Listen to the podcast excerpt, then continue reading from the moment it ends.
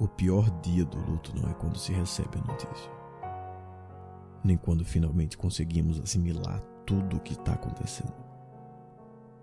O pior dia do luto não é quando estamos de pé, em frente ao caixão, nem quando a última pá de terra é colocada em cima dele. O pior dia de luto é um dia normal, como qualquer outro. Vai ser o típico dia em que você acorda atrasado, toma o café da manhã o mais rápido que consegue e sai de casa implorando para não ter perdido o ônibus. Vai ser quando algo engraçado passar na sua cabeça e você decidir mandar mensagem, dizendo: Lembrei daquela vez em que.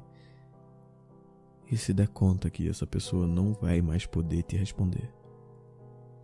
E aí você vai chorar. O mundo vai desabar nas tuas costas e ninguém vai ser capaz de te consolar.